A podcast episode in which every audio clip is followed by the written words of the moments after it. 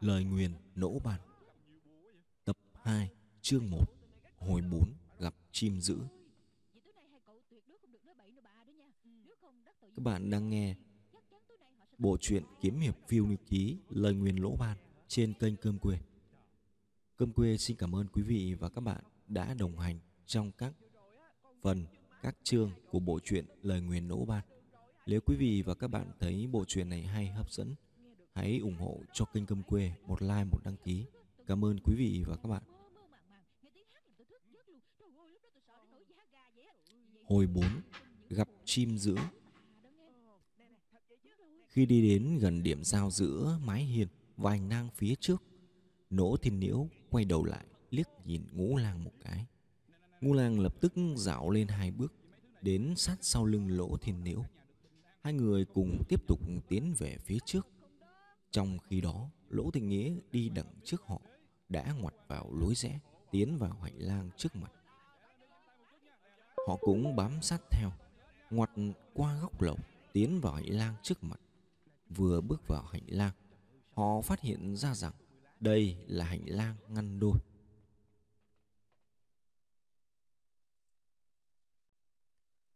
Ở gần phía họ, tại vị trí bằng một nửa chiều dài của gian phòng, xuất hiện một bức vách bằng gỗ lê chạm hoa văn ngăn chia hành lang thành hai phần.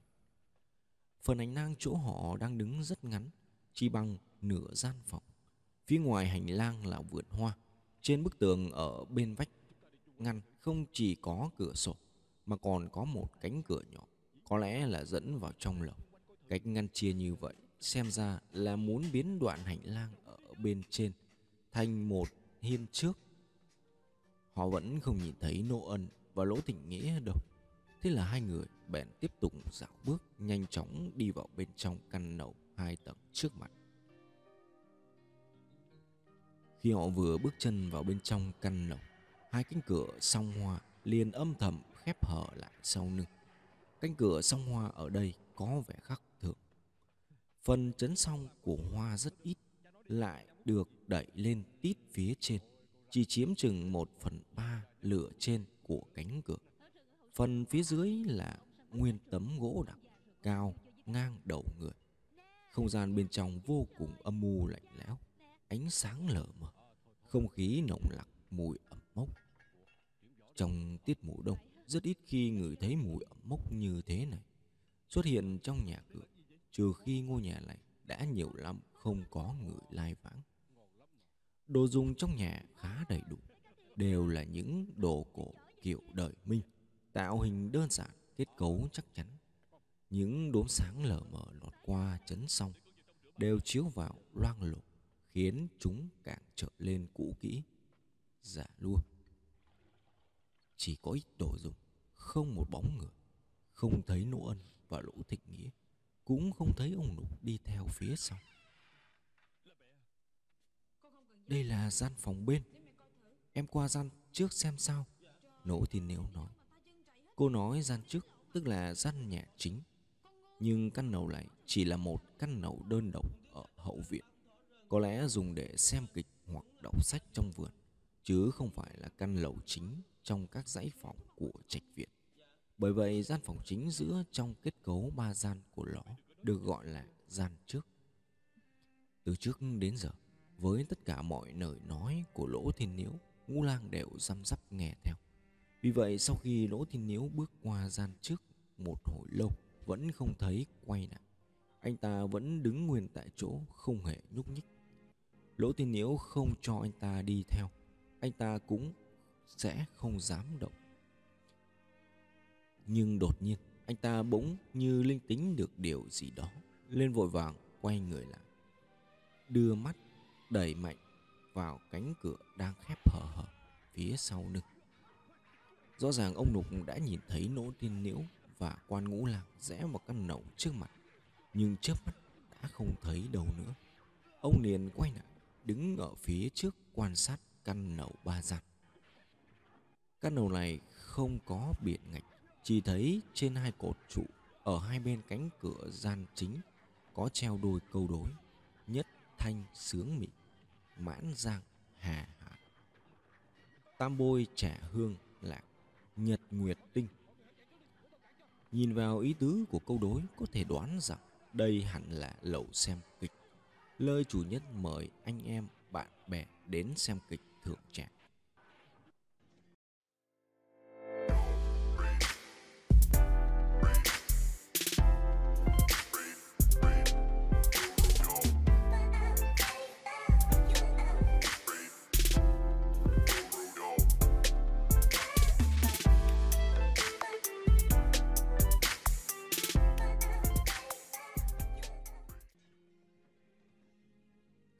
Ông bước đến gần cánh cửa, phát hiện ra cả tám cánh cửa đều không có khóa.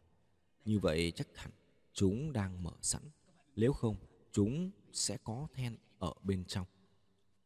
Ông mở hòm mây, lấy ra một quả chuông to cỡ bình rượu tên là Nhiếp hồn tử phong. Có nghĩa là quả cầu dùng để lắc ở bên trong quả chuông được cố định tại hai điểm. Như vậy khi lắc chuông sẽ không phát ra tiếng kêu.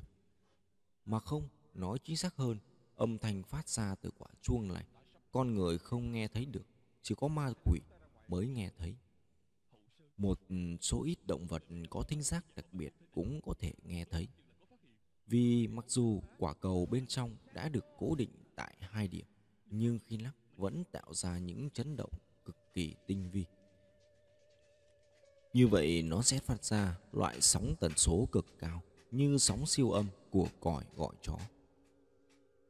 Phần mép của quả chuông được mài sắc bén như dao. Ông Đục không hiểu cái mép sắc bén đó có tích sự gì không. Ông chỉ biết đôi ngón võ mèo quẹt. Đó là khi ông học pháp thuật trên núi Nong Hồ. Các đạo sĩ trên đó đôi lúc cao hứng, người dạy cái này một chiêu, người dạy cái kia một ngón lộn xộn, chẳng ra trật tự gì. Ông chưa bao giờ nghĩ những ngón đấy là công phu chân chính dùng để đối phó với ba gã lưu manh.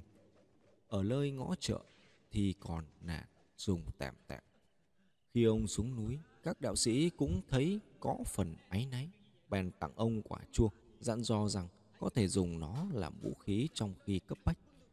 Cứ đánh ra theo cách lắc chuông của pháp thu hồn trong thiên sư pháp là được. Ông lục cũng không biết chiêu này có tác dụng gì không, vì trước nay ông chưa bao giờ thưởng cẳng chân hạ cẳng tay với ai cả. Ông lục đứng thẳng phía trước cây cột. Đây là vị trí tương đối an toàn. Sau đó ông nghiêng người, giơ tay ra, cầm quả chuông đẩy vào cánh cửa ở ngoài cùng. Cánh cửa không nhúc nhích. Ông bèn bước sang ngang một bước, tiếp tục dùng quả chuông đẩy vào cánh cửa thứ hai.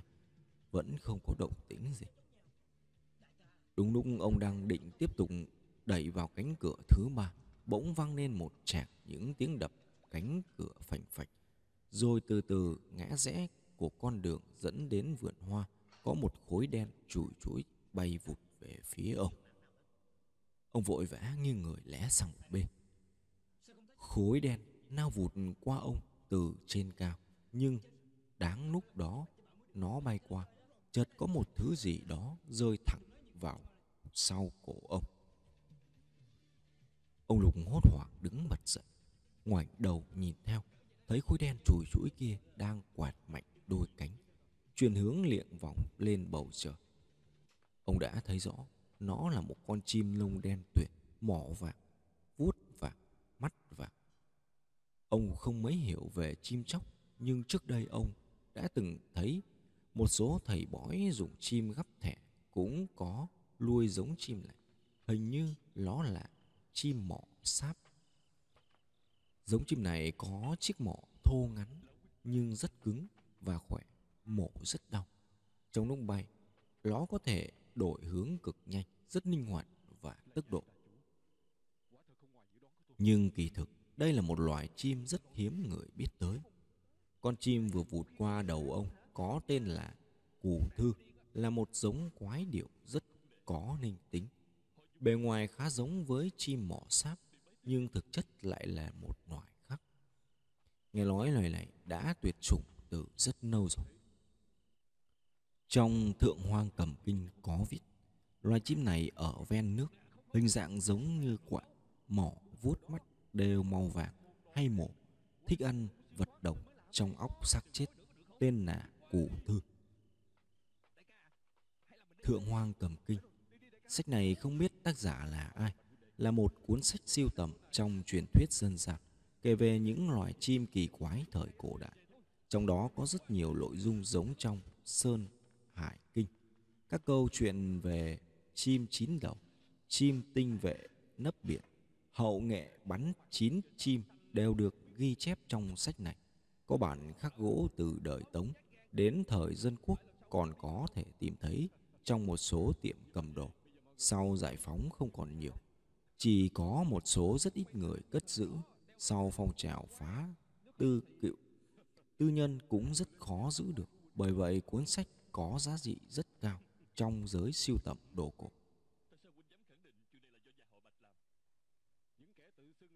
Nhưng ông Nục vẫn đinh ninh con chim trước mắt ông chính là chim mỏ sắt Nó đã bay vòng trở lại, tiếp tục lao thẳng về phía ông. Lần này, ông đang quay mặt đối diện với con quái điểu. Lên ngay lập tức nhận ra rằng nó đang định mổ vào mắt ông. Trước cú tấn công, ông Nục vẫn chỉ biết gập lưng cúi đầu thụp xuống tránh.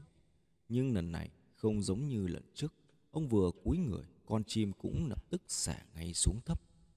May mà lần này ông tụt xuống nhiều hơn, lên vẫn tránh được. Con chim mỏ sáp bay đánh vèo qua sát định đầu ông, rồi nhẹ nhàng thu cánh đậu lên một bàn tay đang đứng đưa ra. Đó là một bàn tay trắng muốt với những ngón thon dài ở trong một tư thái tuyệt đẹp. Con chim mỏ vàng lông đen đậu lên bàn tay đó, lặng phắc bất động, hệt như một bức tượng đá thanh điển. Thanh Điền, tức là huyện Thanh Điền thuộc tỉnh Chiết Giang, Trung Quốc, được mệnh danh là quê hương của nghệ thuật điêu khắc đá Trung Quốc. Nơi này có nhiều chất đá đẹp, tượng đá Thanh Điền rất nổi tiếng bởi tạo hình sống động, nghệ thuật điêu khắc tinh tế điêu luyện. Chỉ thấy bàn tay, không thấy người đâu. Người đó đã bị che khuất sau tảng đá hình thanh kiếm phía ngoài lan can. Ông Đục hít vào hai hơi thật sâu, đưa tay sờ vào thứ mà con chim thả vào sau gáy. Nó ẩm ướt, dính nhép, sộc ra một thứ mùi thật khó ngửi. Ông Đục bất giác bật cười, ông đã biết đó là thứ gì. Phân chim.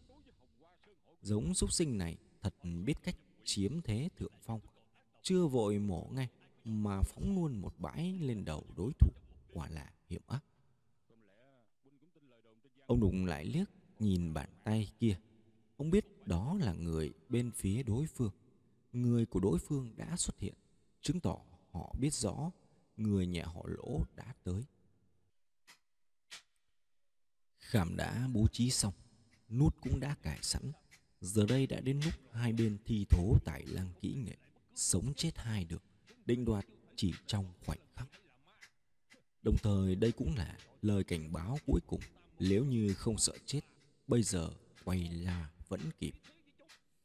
Ông Đục vẫn giữ một nụ cười tự diễu trên môi, thong thả bước tới gần bàn tay đó. Chỉ có điều, bước chân thong thả của ông mỗi lúc càng thiếu tự nhiên, hơi thở cũng mỗi lúc một thêm gấp gáp. Chỉ thấy con chim mỏ sáp vươn cổ, uốn lưng, nhún chân một cái, lại tiếp tục nao vụt về phía ông. Ông Đục vẫn chỉ biết đó là một chiêu gập lưng cúi đầu xuống tránh. Nhưng lần này ông đã thêm vào một động tác nữa. Đó là vừa thụt xuống vừa xoạc chân một cái sang trái. Con chim vụt đến với tốc độ nhanh hơn hẳn lần trước. Đổi hướng màu lẹ hơn nhiều. May mà ông Lục kịp lé sang trái. Lên con chim bay xẹt sượt ngang má phải của ông. Luồng gió từ cú đập cánh thốc thẳng vào mặt ông. Ông còn cảm nhận được vẻ mềm mại của sợi lông vũ phớt qua. Lần này nếu không tránh kịp, hẳn ông đã trở thành người một mắt. Ông lục không dám dừng lại, lập tức tung mình nhảy thẳng về phía tảng đá. Kỳ thực ngay lúc khi con chim tung cánh vụt khỏi bàn tay, một cái bóng màu xanh đã lặng lẽ ẩn về phía vườn hoa.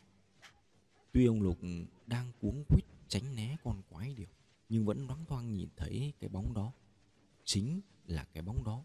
Ông Lục biết muốn tìm được lỗ thiên nhiễu và ngũ lam, nhất định phải bắt được cái bóng đó. Muốn đảm bảo cho họ được yên ổn trở ra, cũng phải bắt được cái bóng đó. Ông đục lập tức đuổi theo cái bóng, nhanh chóng chìm khuất vào trong làn khói sương mờ trên nối nhỏ ở vườn hoa.